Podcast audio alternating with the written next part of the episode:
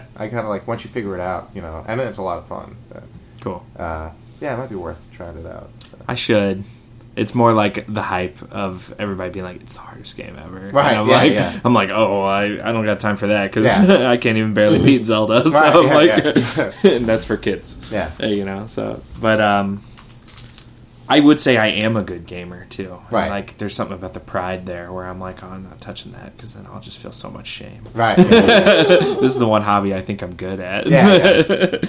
But, yeah, I'm good. Like, I should just try it though. It'd be fun. Yeah, yeah. You might like it. Yeah. Yeah. Yeah. It's, I don't know. Like when I play like Overwatch and stuff, like I feel like a good gamer. Like I'm a damn good Lucio. Like, like popping people back and down like pits and stuff like that. And, like just like keeping my team up and stuff. It's a lot of fun. But anyway, I love that game. Yeah. Is this all stuff? Are you recording right now? Yeah, but I'm just testing the mic. Yeah. Yeah. But you can use that too, you know. I'm a good Lucio. So I'm looking for more people to play with. You know? Eric Diaz is looking for group. Yeah. What's your gamer ID? Maybe we can get that out there if we're gonna plug stuff. It's Trey, Mike, Page, Fish, which is all four members of the band Fish. So TREYMIKE PAGEFISH. That's my gamer tag. Page side, rage side. Page side, rage side. Yeah, exactly. What is that on? What's the PS4? PS4. Yeah. PS4. My gamer tag is Stealthy Panda. There's no H in the Stealthy because when I was 12 years old, I made an account and Stealthy Panda didn't fit. And I told my dad that's what I wanted my name to be, and so he put in Stealthy Panda without consulting me. And I was like, well, if I knew the whole thing wouldn't fit, then I would have changed the name. Yeah. And here we are. But it's stuck. 14 years later? Yeah. 14 years later. Yeah. Dang. I'm still Stealthy Panda. Yeah. That's funny. That's great.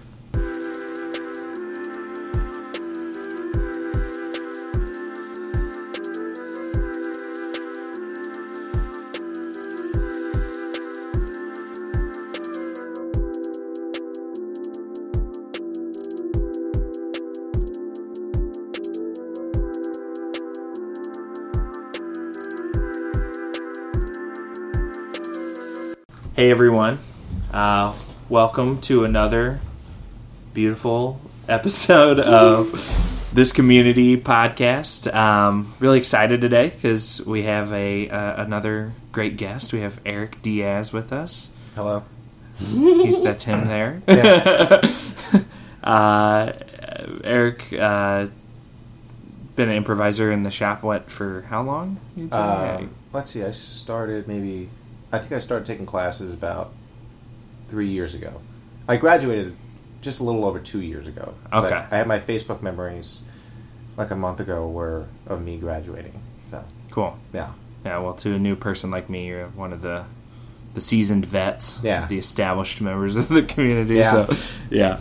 But yeah, and then Imani, of course, is here, and I'm Cody King. So. Yeah, so we're just going to...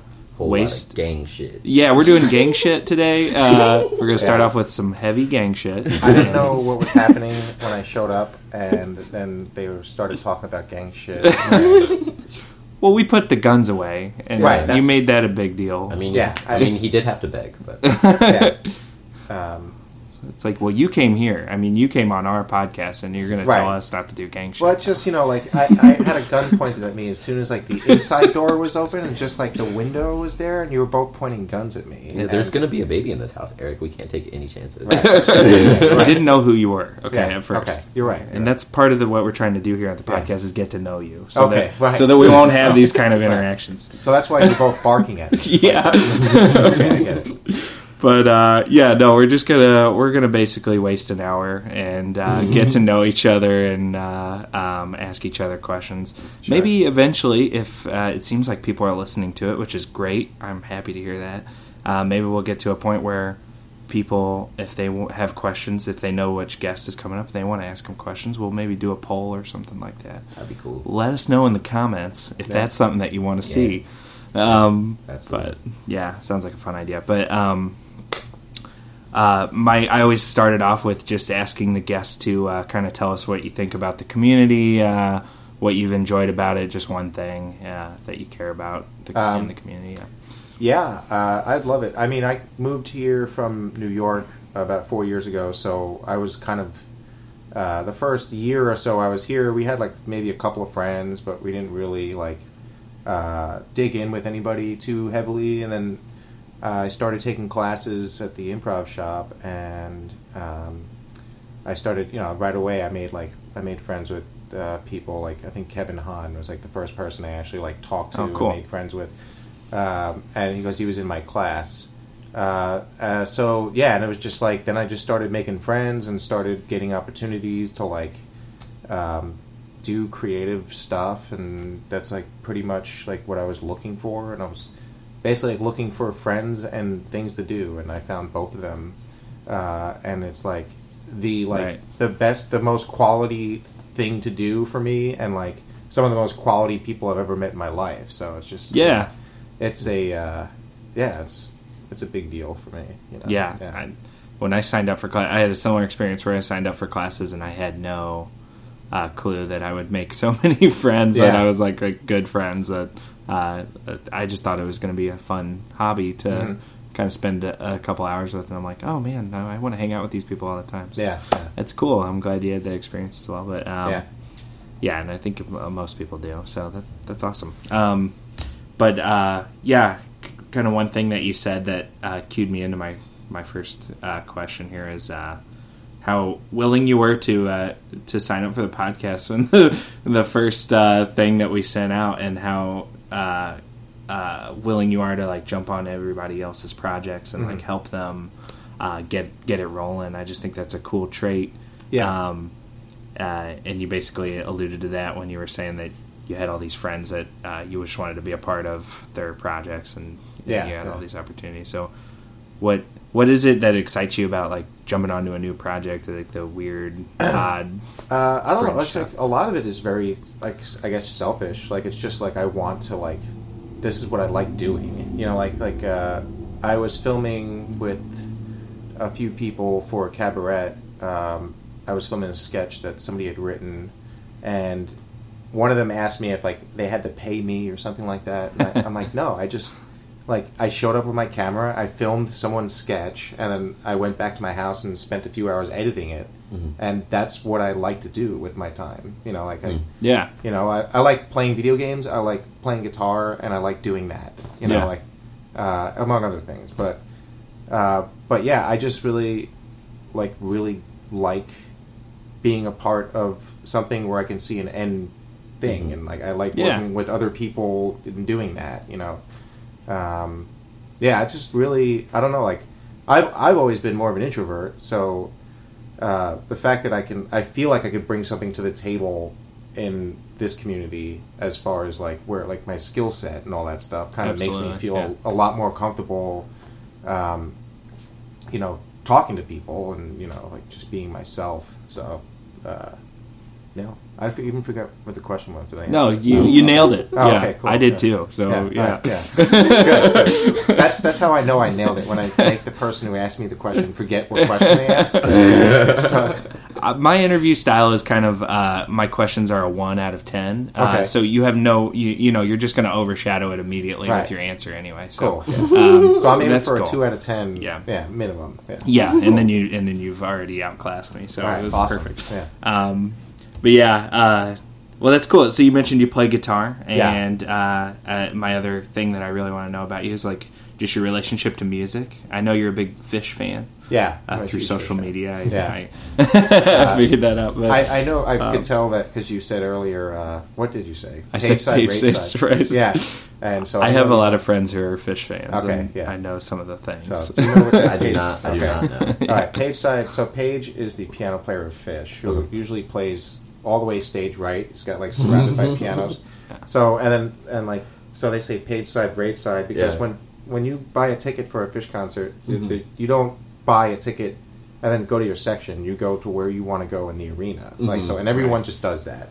So all like the party people go to the Page side of the arena. So like it really is a difference. Like you can walk around, like because I've been to like, I don't know how many Phish concerts, like 40 something, but which is actually pretty low, relatively low in Phish fandom. Mm-hmm. But yeah, but I've like walked around and like all like the chill hippies or like you know like just kind of like hanging out and swaying and stuff. And I'm doing, I'm giving like, I'm almost giving visual. But I know people can't see me talking about that.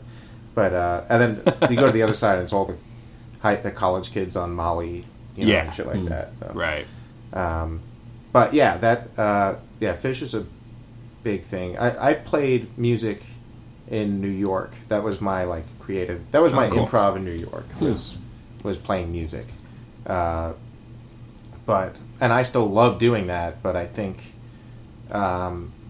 Like I always say, like when I'm in my conversations, I fall back on my sense of humor so much and like on comedy that I'm just always like, I'm always like sharpening that edge. Like I'm always just like figuring out new ways to like, you know, make jokes in a conversation or just like, you know, and it's like something I like take seriously, but kind of in a really silly way. No. But, like preaching just, to the choir here on that, right? Yeah, yeah. It's just like kind of like part of my identity that, like, oh yeah, no, like I have to have something funny to say or something. You know? So and it's not like I'm going around singing songs or every day or like writing songs. So like while I love playing music and I try to play music as much as I can, I'm always trying to like be funnier or like be, you know, like or something, you know, find a new way to look at life in a way that can make me laugh or you know or make other people laugh so yeah like so my relationship with music is it's very important to me but I think like it's not as important as like you know just laughing and you know all that stuff 100% my first creative endeavors were in music as well like, I would write lyrics and I sing. And I would always be trying to be part of bands and stuff like that in high school and whatnot. And I had opportunities to do so, but I noticed that whenever I got home and I wasn't part of the band environment anymore, I would spend zero effort working and honing that skill at all. Yeah. It was just like something that I, as talented as I was at it, was as good as I would ever be at it because I never worked on it. Whereas comedy, like you said, is something that I was always constantly consuming in my free time, which I knew. I should have thought more about it when I was younger. That's more what I was trying to do. But that's interesting. So you play guitar in New York. Do you do any musical endeavors out here in St. Louis or anything like that? Or, well, I had that. I tried running that.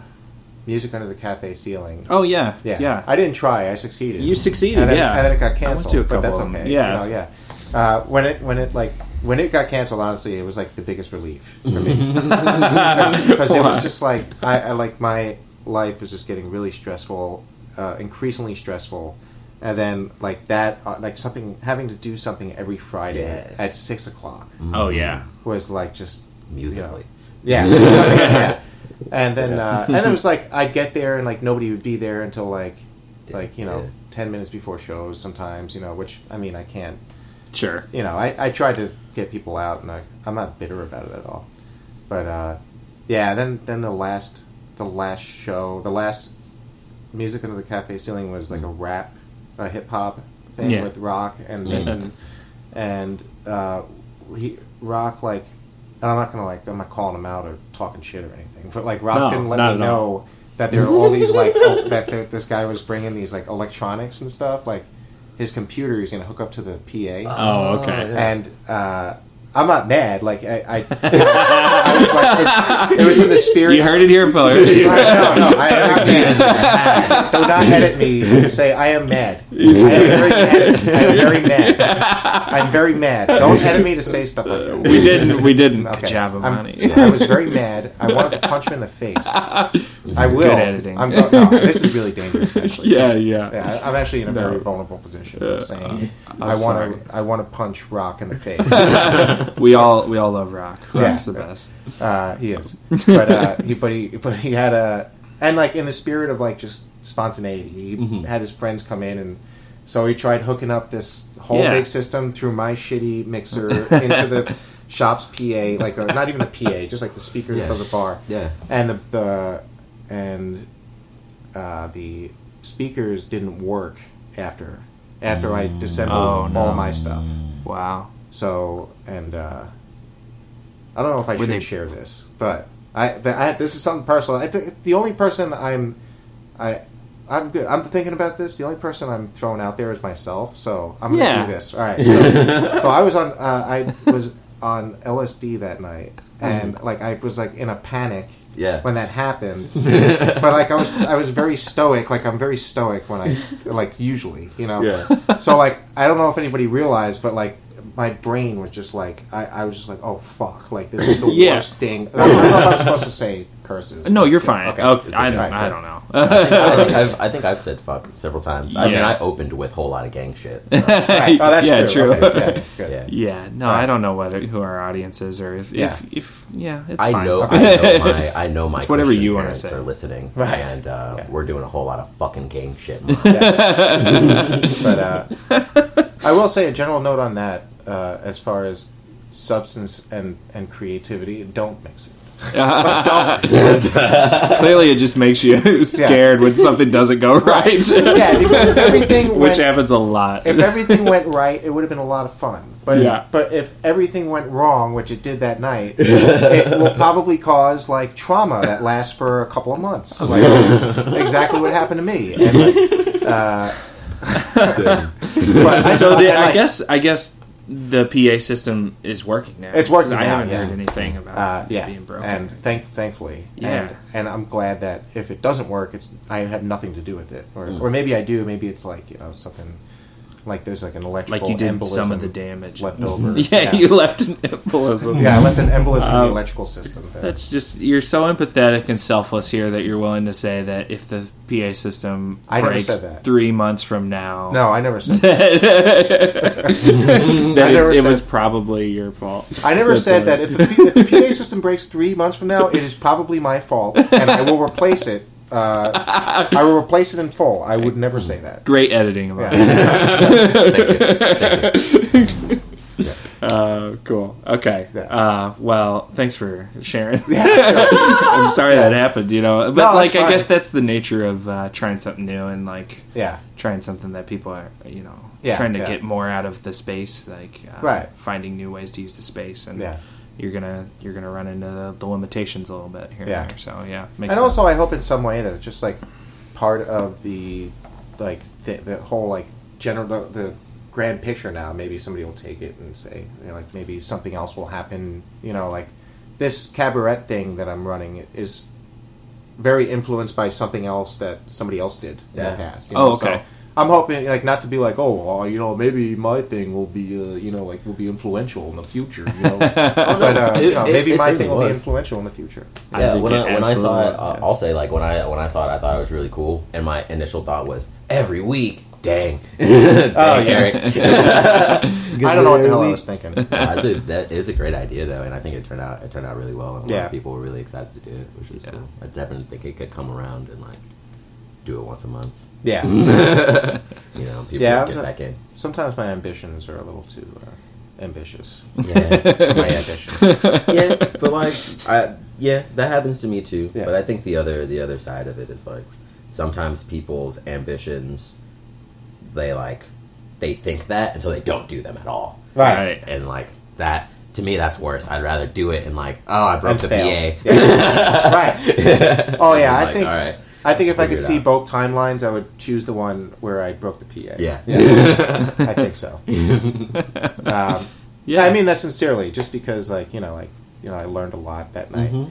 I learned that I have nothing. I don't know what the hell I'm doing with audio. I just went into this whole thing with zero, with all unearned confidence. No idea what I'm doing. I'm not an audio engineer. I'm oh yeah, I could do this. You know, that's exactly how you become an audio engineer. Right. Yeah. That's how you do it. Somebody else said that to me, so good. So I'm doing the right thing. Yeah, absolutely. Yeah, and you got a great story out of it now. So. Yeah, exactly. That's awesome. And for being on LSD, breaking a PA, not that bad. Yeah, not that bad. Yeah, I've heard of worse things happening. People on LSD. I have too. Yeah. All right. Do you have more questions, Cody? That's. I think that's a good end point for my questions. Okay. I felt it. It's three. It's 333. So cool. I felt that end. Eric, do you have any like?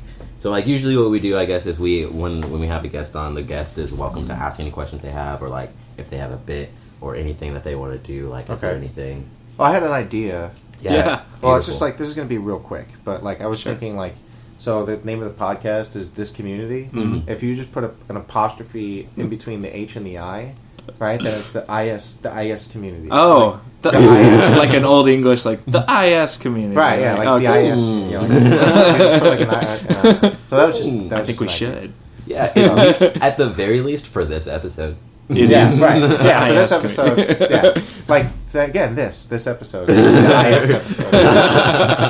Or, no, because every episode is the IS episode. Yeah, right? Absolutely. And I guess we named it that because we all know which community we're talking about is mostly centered around the Improv Shop. Yeah. But also just if other people want to expand from there, or they have guest idea who aren't affiliated with the Improv Shop, who are maybe a musically minded person, or stand-up, but outside of the Improv Shop, stand-up people. It's like, it would be awesome. It would be awesome to have them as well. So we're trying to find a general, but most of the episodes are going to be the IS community. Right, okay, sure. Yo, maybe we'll make the distinction. Because that's who we know. So we're going to do that, yeah, for sure. Well, I know, so questions for you guys. Is that what? Yeah. I know you are from California, right? Yeah, from Los Angeles? Mm-hmm. What was, did you do a lot out there, like in terms of comedy and stuff? You know, like, I'm always interested because I'm from New York, so mm-hmm. like, and I like was not very heavily involved, but like I kind of have a sense for what it was like out there. Yeah. So I'm just curious for. Mm-hmm. Yeah, I did. I made some rounds. I did some stand up at a very young age, and then I did some stand up before I moved here. Okay. I also did a lot of improv. I did it both in high school and college, but then I did it outside at a place called Impro Studio. Okay. And they worked pretty closely with a couple of groups from and a couple of members from Iowa West before the Iowa West in LA closed down. Okay, gotcha. So I did that, and I think most of being in LA doing comedy was watching it. It's real hard to get stage time. Yeah. Over there. Yeah, I don't know. What are you interested in about the comedy scene? I don't know, like just how like was it like I don't know. Like I used to do open mics in Long mm-hmm. Island. Okay. And it was just like kind of not aggressive. I'm just gonna say not aggressive. and kind of like so it's not aggressive, but it's whatever else is like just a notch below aggressive. Mm. You know? Mm.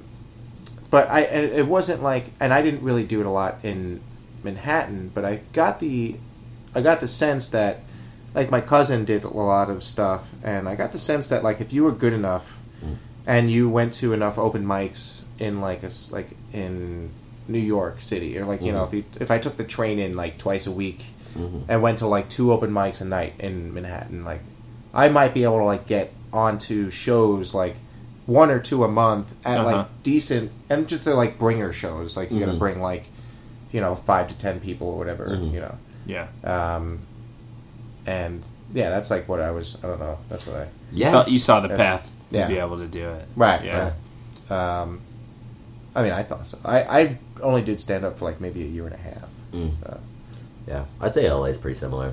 Except I wouldn't say it's not aggressive. It is most certainly aggressive. Okay, yeah. Very, very aggressive. I'd say the spot there is definitely, I mean, it's LA, so there's tons of spot, but I'd say the spot for, like, stand-up is the Comedy Store for sure. Right. And being at the Comedy Store and, like, getting to know some of the people who are at the Comedy Store. And we would see this show Kill Tony often, which if you've heard it, it's a podcast, and they do open mic nights, and they'll host open mic nights at the Comedy Store, and what they do is it's like a Tony Hinchcliffe and a couple other comedians, and he'll bring a comedian on as a guest, and they'll sit as a panel, and they'll host an open mic night where they pull out of a hat and you get 1 minute sets. Okay. And you do your 1 minute set, and then Tony Hinchcliffe heckles you. Oh, okay. He writes for the roast battles. He's one of like that's how he got his stand up. Right, right. That's cool. Where he started. Well, I don't know if that's necessarily true, but he is renowned for his roasting abilities. Okay, so he roasts people 1 minute at a time. Yeah. But even when you do an open mic night, normally it's like 2 minutes. It's like a 2 minute set max.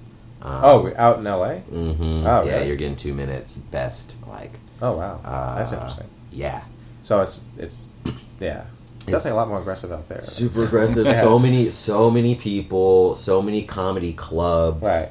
And no one wants to pay you because there's just so many comedians that they're like, I can get any old comedian to come in. Yeah, yeah. And if it's not like that, then it's like, all right, well, if you want to be a part of the community, then you really gotta like, you can't just show up with, you can't just take the, you know, you can't just show up at the place and then do open mics 2 nights a week or even 5 nights a week. Right, right. Because it's so much like, do we like you? Like, there's so many people here. We can have whoever we want. Right. It's like a complete open market for comedians and stuff like that. So it can be like really cliquey and hierarchical or super awesome and fun if you find a community like the Improv Shop that you really fit in. Yeah. It's just harder to find that community when there's so many people fighting for fame. Yeah. I bet you it's probably... that's what with improv, it's probably easier to like have a community too. Oh, yeah. Because it's just all collaborative comedy instead of as opposed to like individual egos. Because like I mean, stand up is very like ego driven. I think you know. I don't want to get into like stand up versus improv. But, no, I'd say it's definitely different. But even in LA, like the improv scene like really suffers. I think because of people's egos and like people are trying to get discovered doing improv there too. Yeah, because it's possible, right? You know, because there's the Groundlings over there and UCB and Second City, and people are watching and. Right, whereas here in St. Louis, like, you know, like, nobody's really looking in St. Louis to, like, pull people, like, onto, No, people are now, but nobody has been. Right, so, it's definitely, like... Yeah, yeah. It's it's not the hotbed for it. You don't get people coming here, like, trying to, like, shoulder everyone else out of the way to get into, like, the Herald program so that they can get onto the next season of The Good Place. Or whatever, you know? Yeah. And I think because of that, I think eventually St. Louis will like have people like, oh, there's people over there who are making good work and like they're not so anal about it. That's what I like. I hope like I mean, I don't know how any of that stuff works. You know, like I don't know how anything works. Like magnets, like, right? You know, like not to quote Insane Clown Posse, but. I'm not an Insane Clown fan. Well, I was wondering why you were wearing the full Juggalo outfit. Yeah, but I didn't. I knew it was a podcast. I didn't know you'd call me out like that. Yeah. Well, I did say you can wear whatever you want, but you know what I mean. That's true. Like this, I had to say something. Right. I know. But I mean, I even said, "Can you not say something?" I'm gonna wear like this thing. It's this thing I do, and it's like you know, Saturday nights, and you kind of caught me on the upswing of like you know a meth crash. Okay. The upswing of a meth crash. Yeah, so it's like right after the crash. Okay. Like, I'm sorry. I don't even joke about drugs. Oh man. What were we just talking about? My Juggalo outfit. Oh no, you asked me about LA and you were just saying you didn't know how the industry worked. Oh yeah. Or I don't know how any of that works. And me neither. Yeah. No, okay. Cool. I wouldn't have the foggiest idea. Yeah. But I hope that because some of the people here are like really talented and funny people. Yeah, like just like really like bright, like you know, like you see them on stage and you're just like, "Oh my god, this person deserves to like you know, be influential." Yeah. I'm not naming any names because then there'll be a lot of names that are excluded. Yeah. But it very much feels like it's the entire populace in a way. Like that everybody has a thing that they're really good at. Yeah. Whatever it is. Yeah. And no voices are not allowed to speak out. Mm-hmm. So it's like it's a community where the people who maybe aren't as good at elbowing people out of the way to get stage time are also getting stage time, and they have unique voices and unique perspectives on everything, but as well as comedy, and they're getting that opportunity to get their voice out, and people are like, I like this, I like what I'm hearing from this particular person. So that's probably why you feel that way, and hopefully it does. I don't know anything about getting famous in comedy, but and I don't know if that's ever in my path, but and I don't really seek it out, but it would be cool if I even knew somebody from St. Louis who had a lot of success. So, and there are people who are having success, so that's cool. Yeah. I've got some questions. Yeah, I want to hear them. All right. Eric, when did you know you were funny? Like, is there like any kind of moment, or like I could be funny? Like, well, yeah, like I always say, like I made a joke when I was like, one of my earliest memories was like my mom walking with me to like, we lived in an apartment in Queens, and down the hall was like my godfather lived there. It was like one of my dad's best friends lived there, and he had like cats. And I remember we knocked on the door, and it was like one of those like, oh, is Uncle Johnny home? No, he's not home. Oh, cool, can you knock on the door? Okay, yeah, sure, let's knock on the door, you know. And then I knock on the door, and he doesn't answer because he's not home. And then I'm like, well, maybe the cats will open the door. And I remember, like, in my head thinking, wouldn't it be... Because I know the cats can open the door. So, like, I said, like, maybe, like, you know, saying that would be, like, something that is, like, funny because it's unusual, you know. So, like, I remember that. And, like, so my godfather and my dad and all my dad's friends were very... they always made videos of, like, comedy videos and stuff like that with, like, old... you know, whatever, Super 8 cameras or whatever. Super 8 cameras. Yeah. I'd love to see some of these videos. Yeah, like, one of them, Samurai Santa versus Frankenstein. What? Like, Frankenstein's, like, painting on, like, a rooftop, and then, like, my dad, like, is Samurai Santa, and, like, they start fighting. And why does Frankenstein have to paint the roof? No, he's like painting on the roof. Like, a painter, like an artist. Way more normal. Yeah, okay. Right. Yeah, way more normal. Yeah, way more normal. That it's not, does make more sense. It's still Frankenstein. Yeah, it does. Still Frankenstein. But anyway, so yeah, like that's what I just grew up. So I don't know. Like I know in like I remember making jokes and like. Kindergarten and first grade all through so I guess like I just always that's like kind of always like what I did, you know. Like I remember in like third grade there was this like girl that I liked in like third grade, and we were learning about like bug metamorphosis, and I like put on a bunch of layers and I was like and I was like, hey look, I'm like shedding my cocoon or something, and like I thought it would be funny, and she kind of like just like looked at me and then like made like an ew face to her. Like yeah, and I was like, all right, well, I great. That was a good one. It was a good one. That's honestly underappreciated for sure. Right, I thought that was gonna work. Yeah, like, no, I don't mind. Nah, she didn't. She didn't go for me. But that's okay. But then like just throughout high school, I just kind of. My best friend and I just had this really... We both had this really absurd style of humor, and, like, we did a lot of, like, just, like, public self... not self-humiliation, but just, like, a lot of, like, tripping and falling. Like, I'd like, run up, like, in the shopping mall and be like, oh, that area's really busy. I'm going to go, like, walk by there and trip on a chair. And, you know? And just, like, always doing shit that, like, we thought was hilarious. Yeah. That, like, let's walk into every store in the mall. And, like, and then we get followed by, like, security guards because we were doing, like, some suspicious shit. Yeah. To, like, get into a store and get out. You know, like, like, we weren't causing any real trouble. Yeah. We were, like, you know. Yeah. But you had all the signs of somebody who was drunk. Right, so that, like, really kind of refined. And, like, we were both very, like, we know this is really funny. Yeah. Like we don't like nobody else knows this is funny because we're the only ones who understand it. But like this is why this is funny, and this is, you know, so that's cool.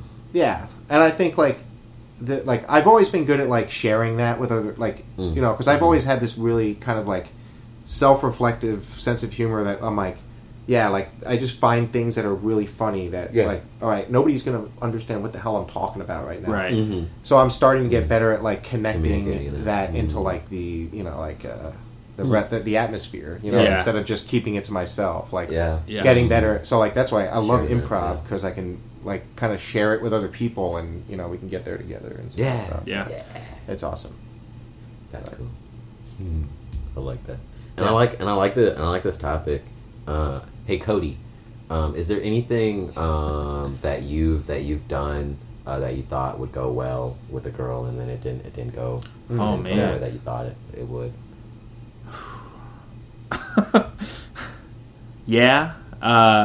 More times than I could count. I'm trying to think of an interesting one. That's the kicker.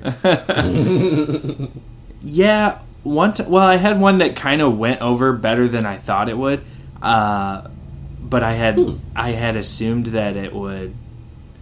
I was more of the type of person that always assumed that my bits were gonna fail, and I was always doing bits, and just whatever stuck was like, okay, that's good. So that's how I learned funny. But with girls, I was listening to a Breaking Benjamin CD in the park. I think it was like 6th grade or 7th grade, and I had my little Walkman, and I was listening to like track 8. I don't even know the name of it. Do you know the number? And no one knows it. It's not played on the radio. And I decided to parody it to a girl about her and what she was currently doing. I think she was like, we were like having a picnic in the park at school. Yeah. In the like city park of Potosi. Okay. And she was just like talking with her friend. And then I was just like singing the song. I can't remember how it goes, but like, and I was illustrating all the things she was doing, and she just stared at me like, what is even happening? And then she was like, is that a song? It's about me? Did you write this? Like, is that how that went over? And I was like, no, it's Breaking Benjamin. And I was like, it's this song. And like thinking that she would understand, and she was just like, that's funny.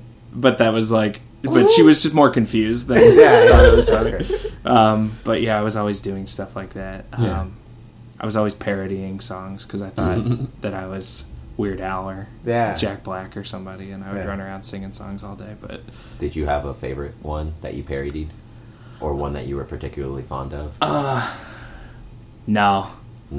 I only have one that I remember, and I don't want to share it. That is technically the exact opposite of what I just said. Yeah. I have one that I remember we did, Riding Dirty by Chamillionaire, and it was mostly about a friend of ours who we caught smoking cigarettes around a baby. So I don't really want to go into any more detail than that, but what an odd. So we made a song about it. It was a friend of ours, so we the epitome of it was all shit. Fine, but it was it was definitely gang shit for me. That's crazy. Damn. That's funny. Damn, that's awesome. All right. That's cool. For the sake of vulnerability, I shared it, but for the sake of this person, I don't want to do anymore. No, that's fine. Fair enough. Yeah. I was telling Cody that I have a list of questions that I keep. So like, I grew up really Christian. Okay. And we weren't allowed to date girls, but we had to go on mandatory dates. Okay. They were called encouragement dates. So like, once you got baptized, you go into this pool where you can, like, encourage women. So, like, if you're a dude, you have to, like, plan these dates. And they're always double dates that are chaperoned by another couple. So it's a triple date every time, minimum. Okay. And we had to date all the girls, like, so that they all felt equally loved. Right. So every weekend, we had to plan a date. And there were 4 guys and 18 girls. And we would just rotate them. So I have a list of questions that I kept for like dates. So like there was no real dating, but they had to be called dates and like had to feel like dates. Right. But like the most I ever got out of them was the answers to these questions. Okay. If I can find them as title questions. Okay. And these will just be for everyone.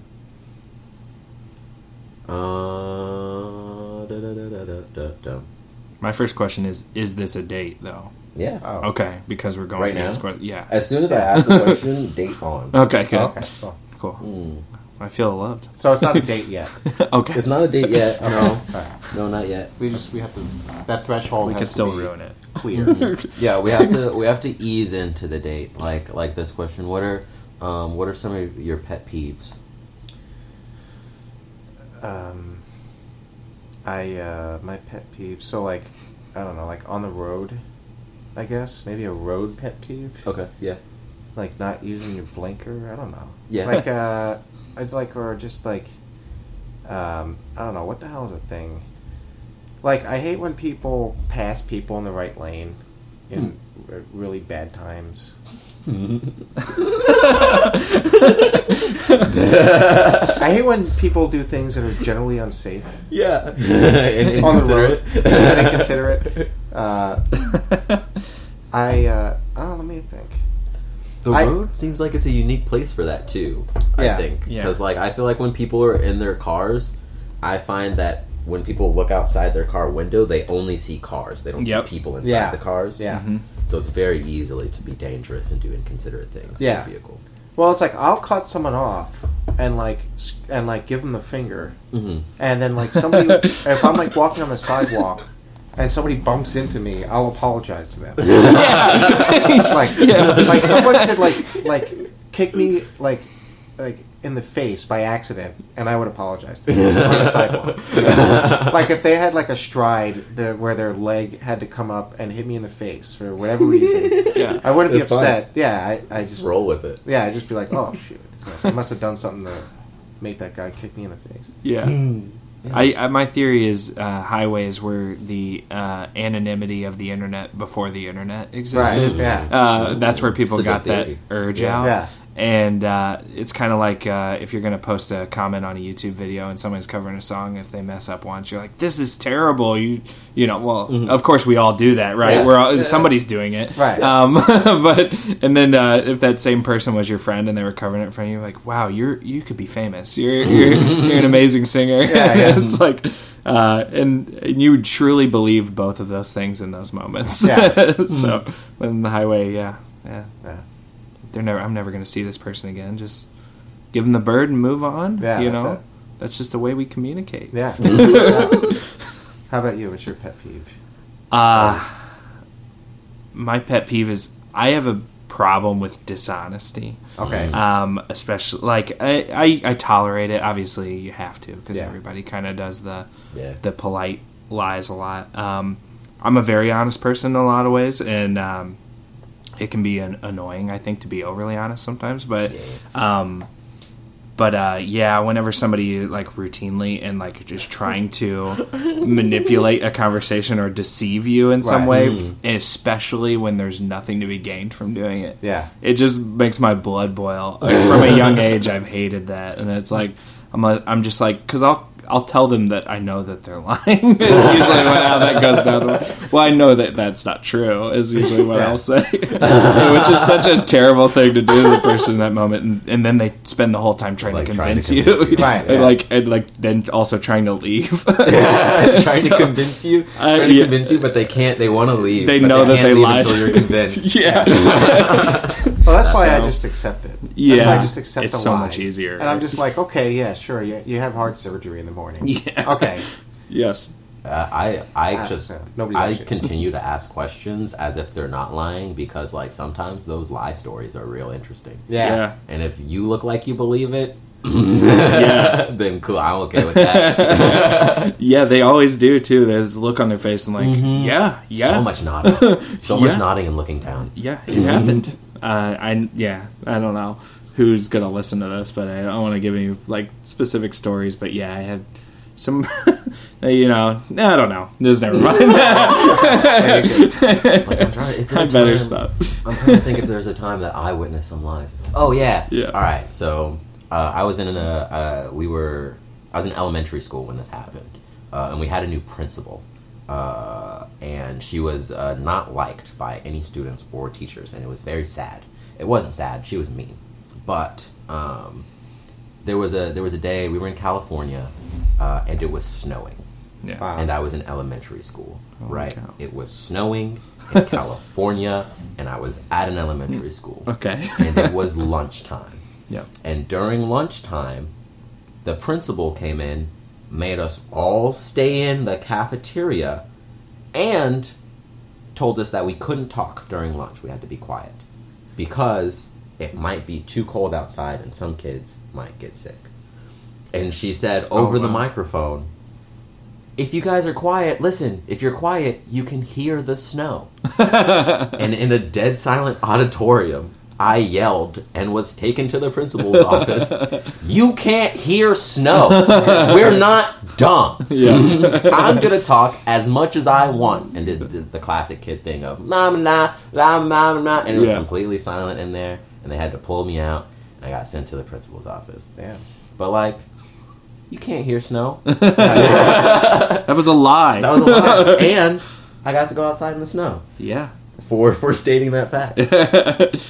Yeah, I guess I have a similar story, kind of. I was in third grade, and there was, like, lightning outside, right? And I said, whoa! Like, or like, she just yelled at all of us to be quiet, right? Mm-hmm. And then another bolt of lightning comes across, and I went, whoa, you know? And she goes, what's the matter, Eric? You've never seen lightning before? And I didn't understand what sarcasm was, because I was in third grade. Right. And so I'm like, no, I've seen lightning before. And she's like, come outside, you know? Like, and she pulled me outside and started, like, reprimanding me outside. And I'm like, and I remember literally saying, you asked me if I never saw lightning before, and I said I did. And she's like she was talking to me like I knew what sarcasm. She didn't. Like, she didn't think for a second that like this was my introduction to sarcasm. Like, dang it! Yeah, that's funny. What a way to like. Oh my gosh. Like a kid who's genuinely excited about like nature happening outside, and what a way to just be like. Pfft. That's not cool. Yeah. What my adult brain thinks is cool. Yeah. Third grader. You don't even know, kid. Yeah. I've seen so much lightning. You ever seen an aurora borealis? Go to see the northern lights and then you'll know. Yeah. I've seen thunder snows. I've lived in a hurricane. Okay. Yeah. This teacher's awesome, actually, in hindsight. I don't know why I'm bagging on her. She sounds cool. This teacher has seen all this cool stuff. Yeah. Yeah. So, but, yeah, I think my story, I'll go ahead and share it, is about a real person. I won't say who it is, but we were in, like, freshman year of high school, and that age where, unfortunately, the way to be cool was how much sex you were having, and I had a friend who showed up. It was before first period, so we're talking like people are still drinking their little cardboard chocolate milks and just half asleep. And his way of saying hi to us was, "What's up, guys? I just fucked." It's literally what he said to us. Dang. And you know, a real bro-y, douchey thing to say. And then we were just like, so immediately me and my friend of mine who were on the same wavelength immediately, we were just like. Tell us all of the logistics of what you're talking about right now, because there's no scenario where this makes any sense to us. And so we just grilled him, and then he was like, yeah, it happened. And he basically gave this story about it was like his mom's friend. And I was like, this is a weird thing to just share with somebody, especially when you're like 15 or 14. I don't even know how old we are. It was freshman year. So I was just like... That was the moment I think that stuck with me the most. That I'm like, I'm furious with this person right now, and there's no reason that they need to be sharing this information with us, other than I guess to look cool or something like that. And I find it funny. It's still to this day something that I'll just come up to my friends and say, like that friends that know that about that story. I wonder if y'all's reaction to him coming up and just being like, even if it was a lie. Y'all's reaction to it, I wonder if like that steered. Do you think that like steered his perception of what was cool, or did he keep trying to like? Good question. Fuck to be cool, you know what I mean? I don't know. Yeah, I think I would. if it were me and I had that interaction, it would immediately have changed my, you know, I would have been like, I can't do that again. That didn't work. I got a new bit. I need a new bit. And, but I think some people are just, they don't learn. I don't know if they ever would. Yeah, because I was going to say, like, I don't think I would ever try to do that in the first place. Yeah. True. Yeah. Like, I don't think I would say, like, oh, yeah, I just had sex. Like, with who? Oh, damn it! My mom's friend. Yeah. Like, what girls do I know in my life that aren't my mom? Yeah. Her friends. Yeah, exactly. That's exactly. It was like an A to B for sure. Where he's like, it can't be my mom. That's gonna cause. That's gonna cause a whole torrent of stuff. Yeah. Who do I know? Yeah. Mom. No, it can't be my mom. Like, it's got to be. That's got to be the first person on any kid below 17's list of people. Like, who did you just have sex with? Mom. No. But that's got to be the first one he considers. You know, like... Yeah. There's a woman in my house. Who could get it?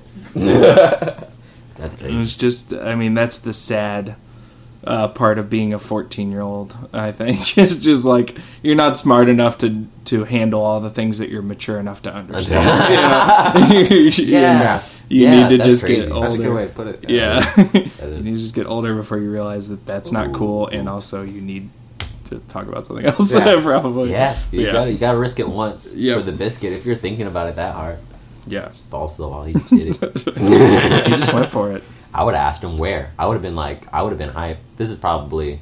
I asked that question specifically because I think I would have, like, tried to hype him up because I knew it was a lie. Yeah. Be like, your mom's friend? Oh, shit. I'm telling everybody. Where? Where? What time was it? That's a point where being angry about people lying to you is a disservice because you could have done so much more with it than what I did. I just was like, this... Yeah, but I could have done so much more damage because, like... If that was his first interaction, he might have thought it was cool to do that. He might still be doing it. True. And, like, still telling that story, but it's just a big, fat lie. So, all right. All right, I got a follow-up question for those pet peeves. Okay. What are some, like, small, like, pet peeve equivalent things about life that you enjoy? Pet peeve equivalent things? Yeah, like, small things about life, but you like them. Oh, I don't know if this answers the question, but lately I've really... so stupid. I'm just going to say it genuinely. Lately I've really enjoyed a nice tall glass of water. When I have a tall glass of water in the morning, it just peps me right up. Like, I feel the water flowing into my brain and energy, you know, hydrating it, and then it feels all puffy up there, and I'm like, this is just great. Like, oh, hell yeah. And my life was all about consuming as much Mountain Dew as I could. And so it's like my body knows what it's like to be dehydrated, and it knows. So, yeah, I don't know. Is that... That's awesome. No, that's a beautiful perfect answer. That's exactly what I was looking for. That's awesome. And I'm going to take a sip of my Monster. I started, like, really focusing on my water intake, like, a few years ago, and I feel overall so much better. It's really funny. Yeah. Like, so, anyway. Yeah. 100%. It's 100%, like, it changes everything. Yeah. I recently saw a Facebook post that called my attention to how important, how much I actually value this thing, this little thing. And it's just that when strangers, you make eye contact, smile at you, you know, and I'm not trying to say, like, you know, I'm not trying to say, like, smile, you know, like, but, like... Oh, right, you're right. Like, I'm not trying to do that. I don't edit it to make you say that. Right, on the other side of things, if you're not smiling at me, I'm like, oh, what the fuck? You know? But, like, when it's just nice when, like, you know, somebody just, you know... how you doing, you know, like that kind of thing, you know, like just kind of like a disarming, you know, like, you know, I don't know, because I like to sometimes I like to just make eye contact if I'm like walking past somebody in like the supermarket aisle or something like that. I'll just try to like make eye contact and smile and just be like, hey, I'm happy that somebody else is here in this space with me, you know, like, for whatever reason, you know, right? So that's a little thing that I've been appreciating a lot lately. So. No, that's cool. Yeah. That's really helpful for me, because I was talking to Cody about before you got here.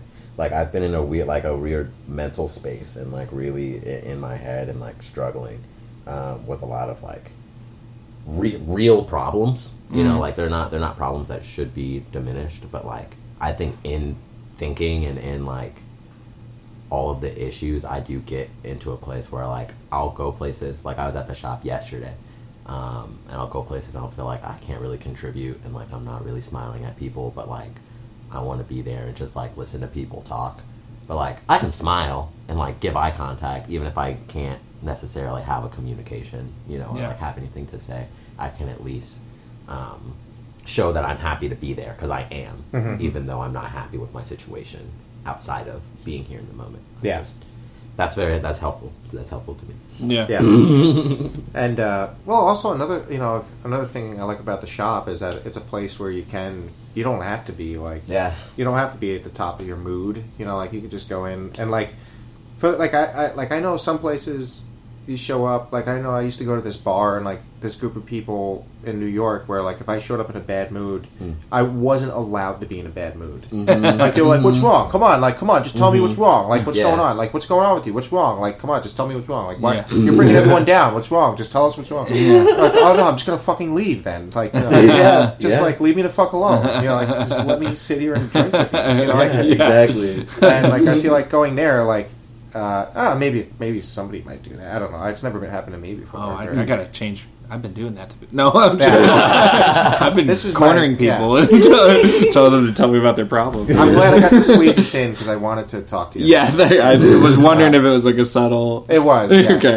Now it's not so subtle. Yeah. No, I don't think. Like, I don't remember being made to feel uncomfortable in that way by anyone. So, but yeah. So like, I don't know. It's okay to be in a bad mood too, I guess. You know, yeah. That's cool. So, I say so. I don't know.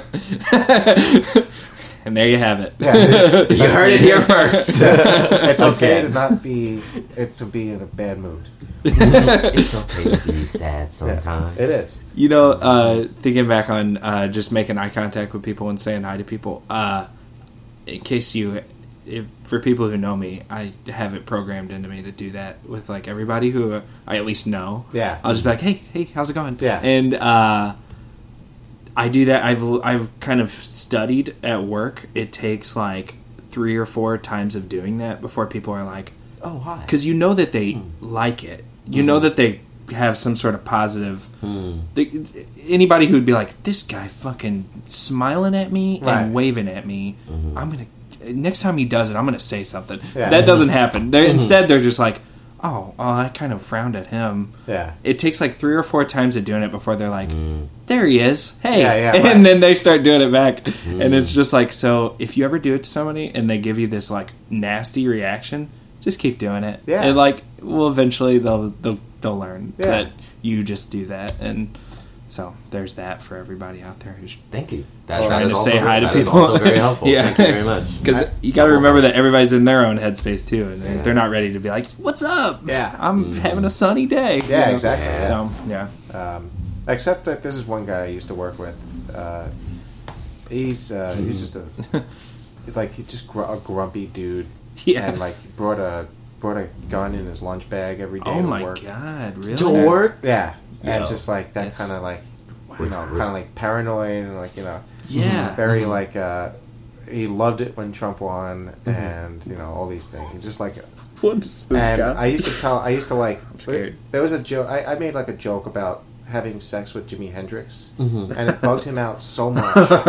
So that I said I would have sex with Jimi Hendrix was like the joke. And like, it wasn't like, you know, it was just like, for some reason, for whatever reason, you just really admire music. It was funny at the time, and then he's like, "Oh, you like." He had a couple of choice words to call me about, you know, like, you know, oh my god, and then so like every time, so like I'd be like, "Oh yeah," like, you know, like, and then I just go into detail about how I'd have sex with Jimi Hendrix, and it would bug him out so much. And I just like, yeah, fuck, and like everyone else there would be laughing and stuff because it's just like, they know what I'm doing, you know, like, but he just couldn't.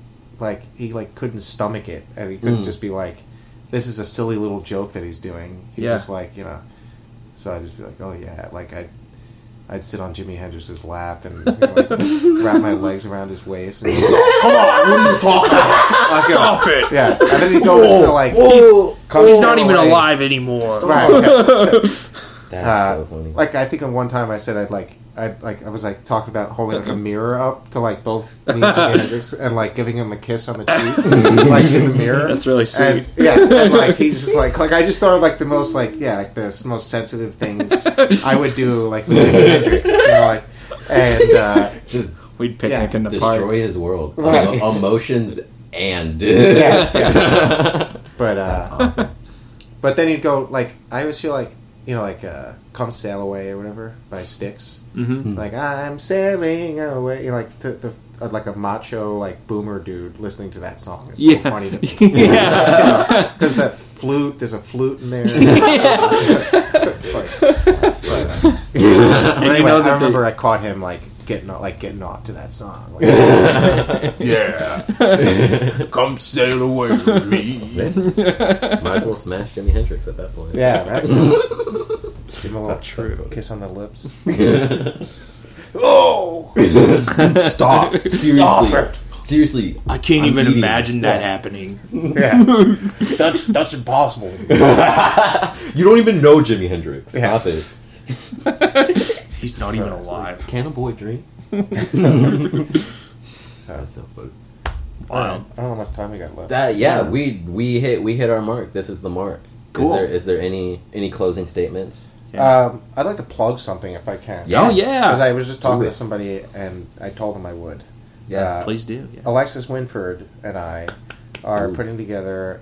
We're writing a YouTube series. Oh shit! Nice. Of like 6 15-minute episodes.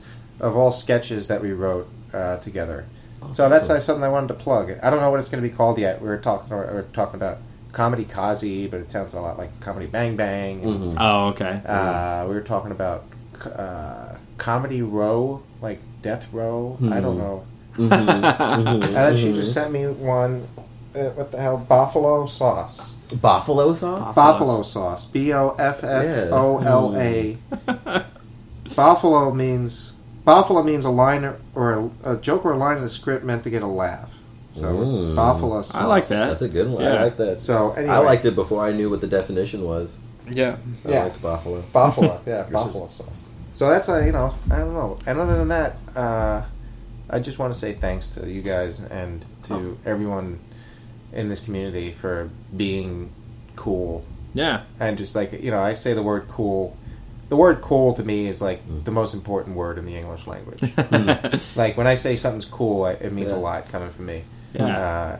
And it's just like everything's just really cool and really awesome.